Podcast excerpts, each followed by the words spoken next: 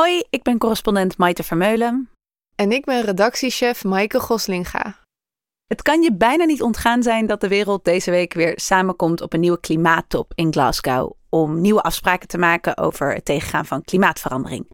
Maar in dat klimaatakkoord ontbreekt één door en door vervuilende sector: de scheepvaart.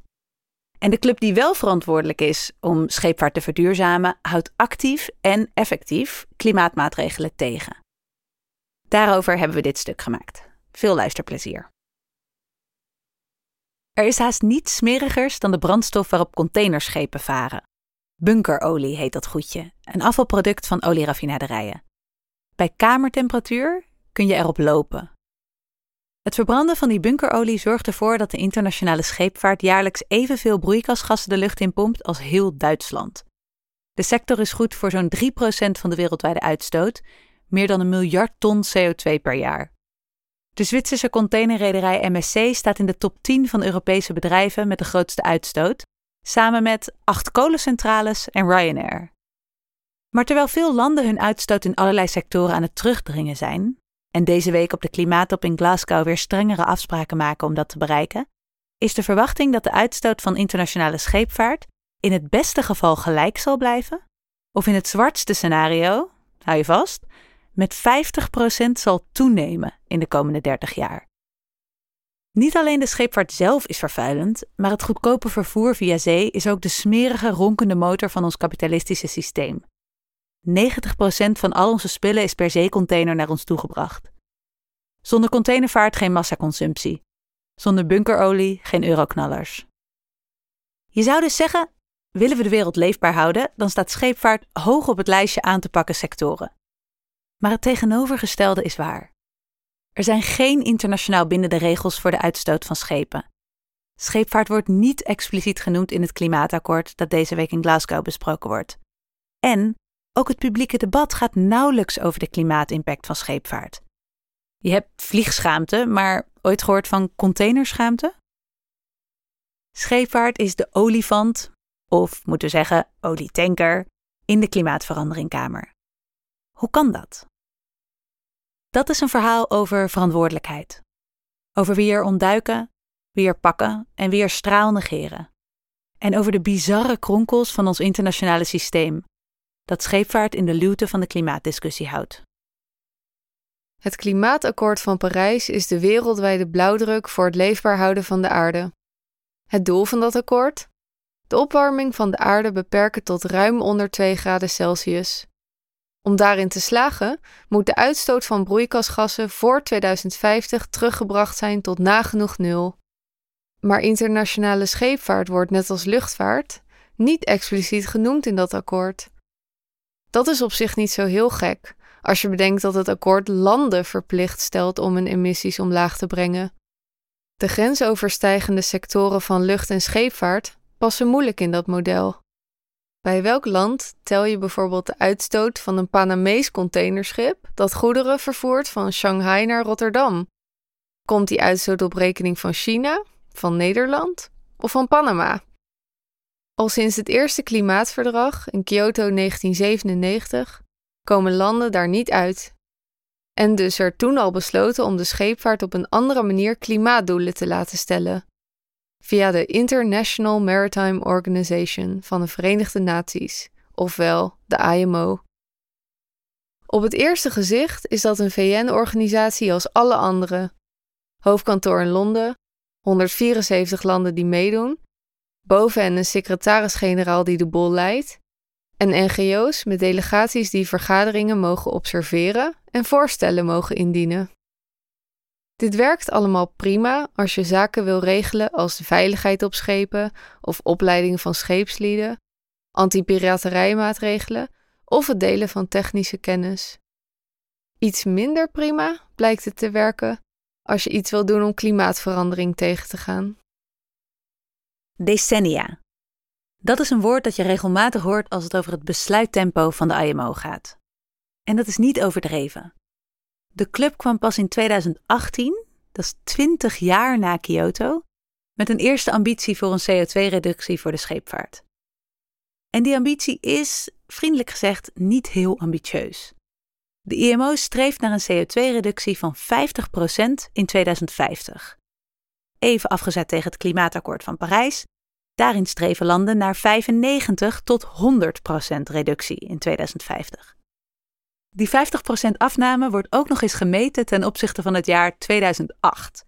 Nooit eerder was de uitstoot van de scheepvaart zo hoog als in dat jaar. Een piekjaar als eikpunt nemen, dat is creatief boekhouden. Het is alsof we de afname van het aantal files meten ten opzichte van een zwarte zaterdag in de zomervakantie. Ja, dan lijkt je vooruitgang al snel indrukwekkend. Dat creatieve klimaatboekhouden is de IMO sowieso niet vreemd. Vorig jaar kondigde de organisatie aan dat het verboden wordt om krachtiger en dus vervuilender scheepsmotoren te maken. Je zou zeggen, goed plan voor het klimaat. En dat is ook hoe de IMO het presenteerde.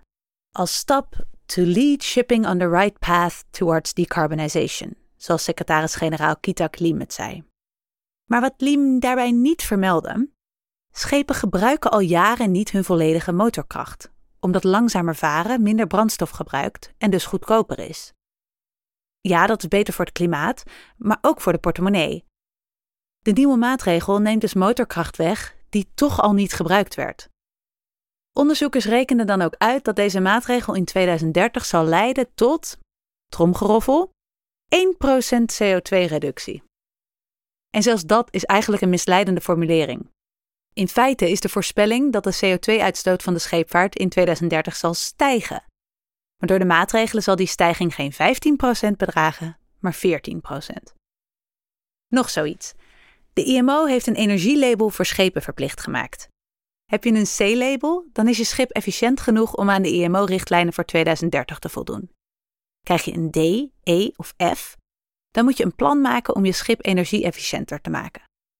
Alleen, er zijn geen consequenties als je het jaar erop weer een onvoldoende haalt. Dan maak je gewoon weer een plan. Of je het nu uitvoert of niet, geen haan die daarnaar kraait. Hierna gevraagd laat de IMO weten dat ze overheden, havenautoriteiten en andere belanghebbenden aanmoedigt om schepen met een A of B-rating te belonen. Dit zou bijvoorbeeld kunnen door havengelden te verlagen voor schepen met een goede rating. De IMO heeft ondertussen nog geen streefdatum afgesproken voor emissieloos varen en nog geen concrete stappen afgesproken richting die 50% beoogde reductie in 2050. Bovendien zijn de nu afgesproken doelen niet bindend. Ze zijn, zeg maar, voor wie er zin in heeft. Hoe kan het dat een orgaan dat al decennia verantwoordelijk is voor het terugdringen van de uitstoot van zo'n vervuilende sector, zo traag, zo ambitieloos en zo tandeloos is?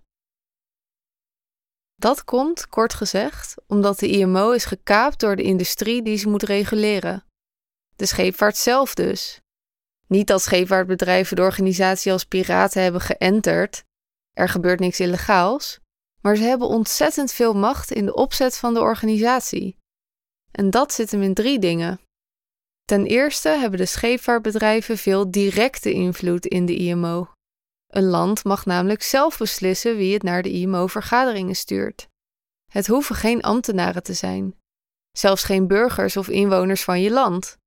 En er zit geen maximum aan het aantal leden van een delegatie. De scheepvaartindustrie zit dan ook geregeld in landendelegaties.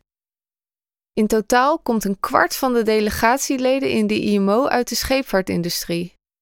Niet alleen het hoofd van de delegatie mag spreken in de vergaderingen, alle leden mogen dat. En zo kan de industrie dus ook namens een land het woord voeren. Ongeveer een derde van de landen wordt op deze manier door scheepvaartbelangen vertegenwoordigd. Een extreem voorbeeld zijn de Cookeilanden. Al jaren worden zij in de IMO vertegenwoordigd door kapitein Ian Finley, een Brit, die gewoon in Engeland woont en verder weinig met de Pacifische eilandengroep te maken heeft, maar die wel in het afgelopen decennium tenminste 700.000 dollar betaald kreeg door een Amerikaanse lobbygroep voor de scheepvaart. Volgens critici frustreert hij al decennia ambitieuzere klimaatplannen. De tweede manier waarop de industrie invloed kan uitoefenen in de IMO is door als waarnemer vergaderingen bij te wonen en voorstellen in te dienen. Vooral de eigenaren van schepen zijn op deze manier volop vertegenwoordigd. Zo is er de International Chamber of Shipping, die bij de klimaatbijeenkomst van de IMO, waar het 50% in 2050 doel werd afgesproken, met meer mensen kwam opdagen dan 85% van alle landen. Of de International Association of Classification Societies, een organisatie die voor 90% van het wereldwijde goederenvervoer technische standaarden bepaalt en als waarnemer meer voorstellen indiende dan alle lidstaten op de VS, Duitsland en Japan na. Ook milieuorganisaties als het Wereld Natuurfonds zijn in de IMO waarnemers. Maar zij zijn in de minderheid. Voor elke maatschappelijke club zijn er vijf organisaties uit de scheepvaartindustrie. En tot slot zijn er nog de vlaggen, die van groot belang zijn binnen de IMO. Niet die vlaggetjes op de vergadertafels waarachter mensen spreken, maar de vlaggen waaronder schepen varen. Als scheepseigenaar ben je namelijk vrij om je schip te registreren onder elke vlag die je maar wilt. Als Nederlandse eigenaar van een schip dat in de Filipijnen is gebouwd en op en neer vaart tussen China en de VS, mag je dus kiezen om je schip te registreren in, zeg, Panama. Maar waarom zou je dat doen? Nou, omdat een aantal landen, waaronder Panama, een stuk minder eisen stellen aan en lagere belastingen heffen op schepen die onder hun vlag varen. Flags of convenience wordt dit genoemd. Landen verdienen geld door schepen onder hun vlag te registreren, in ruil voor lakse regelgeving. Zo kan het komen dat 50% van de wereldwijde vloot op papier in handen is van slechts vijf vlaggenstaten: Panama, de Marshall-eilanden Liberia, Hongkong en Singapore. Nu is de IMO zo georganiseerd dat de meeste macht in handen is van de landen met de grootste vloot. Hoewel de IMO over het algemeen al polderend nieuwe maatregelen doorvoert, worden verdragen pas geratificeerd wanneer een meerderheid van de wereldwijde vloot voorstemt. Je zou dus kunnen zeggen dat slechts vijf landen samen alle beslissingen in de IMO kunnen nemen.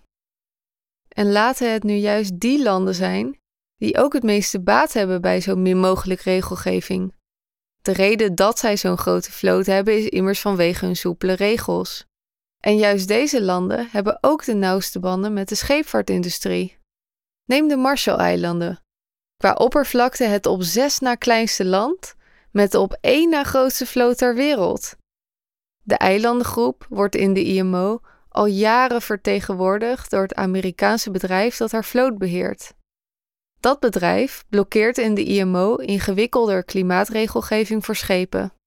En omdat de regering van de Marshall-eilanden inmiddels wel strengere klimaateisen wil, omdat de archipel dreigt te verdwijnen in zee, levert dit nu een idiote strijd op om die regering haar IMO-stoel terug te geven. Tel dit alles bij elkaar op en het is ineens niet zo gek dat een organisatie die zelf tot doel stelt CO2-uitstoot met 50% terug te dringen in 2050, ook zelf voorspelt dat die uitstoot gelijk blijft of wel eens met 50% kan gaan groeien. Er is geen andere VN-organisatie waar bedrijven zoveel invloed hebben op het besluitvormingsproces. Gevraagd om een reactie benadrukt de IMO dat ze een lidstatenorganisatie is. Woordvoerder Natasha Brown mailt ons: De IMO beslist niet wie er in delegaties zitten. Dat bepalen landen zelf. Monitoring en handhaving van de klimaatdoelen zijn de bevoegdheid van regeringen en nationale autoriteiten van lidstaten. Aldus Brown. En daarin heeft ze natuurlijk ook gelijk. Diezelfde landen die deze week samenkomen in Glasgow zitten ook in de IMO. Waarom doen zij niet meer om het orgaan vlot te trekken? Scheepvaart is de dobber onder onze economie, de motor waarop de wereldhandel drijft. En juist daarom is het misschien niet zo vreemd dat scheepvaart de klimaatdans ontspringt. Want niemand wil die motor doen haperen. Het is te simpel om de scheepvaartbedrijven weg te zetten als de bad guys, die gewoon geen zin hebben om iets bij te dragen aan de leefbaarheid van de planeet. Zij zijn onderdeel van een systeem waar iedereen, ook in Nederland, aan meedoet. Een systeem waarin kleding een wegwerpproduct is geworden, waarin vis uit de Noordzee in China wordt gefileerd voor het in de Nederlandse supermarkten belandt, waarin we het hele jaar door mango's kunnen eten en waarin we spullen kopen omdat ze toch maar een euro zijn. Dat alles kan alleen als transport via zee spotgoedkoop is. En de afgelopen jaren hebben scheepvaartbedrijven dan ook te maken gehad met moordende concurrentie, flinterdunne marges en enorme schulden voor de bouw van grotere schepen. Een race naar de bodem ten behoeve van de westerse consument, die veel en vooral goedkoop wil kopen. Hoe vaak koop je zelf niet iets met free shipping omdat je geen zin hebt om extra te betalen voor transport? Als scheepvaart altijd alleen als kostenpost wordt gezien, regeert de euro in alle beslissingen van deze bedrijven. Die mindset zie je dus ook terug in de klimaatbeslissingen van de IMO. De maatregelen die er wel doorkomen, zijn maatregelen die iets opleveren voor het klimaat en voor de portemonnee van de sector, zodat onze consumptiemaatschappij op volle toeren kan blijven draaien.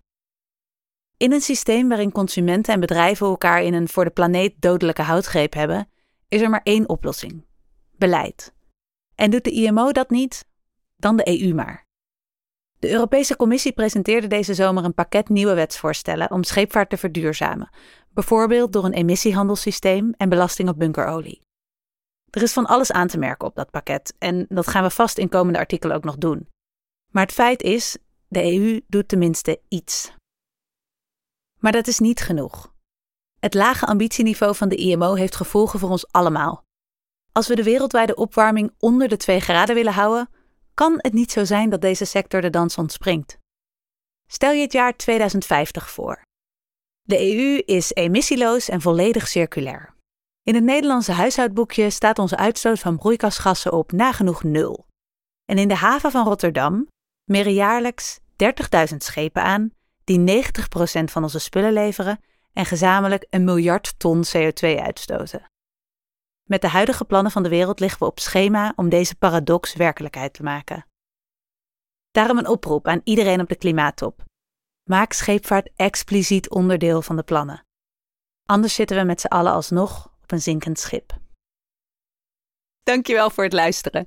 Onze thuishaven is www.decorrespondent.nl en daar kun je ook lid worden als je artikelen zoals deze wil steunen. Ga naar decorrespondent.nl slash word lid. Het kost maar 7 euro in de maand. Dankjewel. Doei!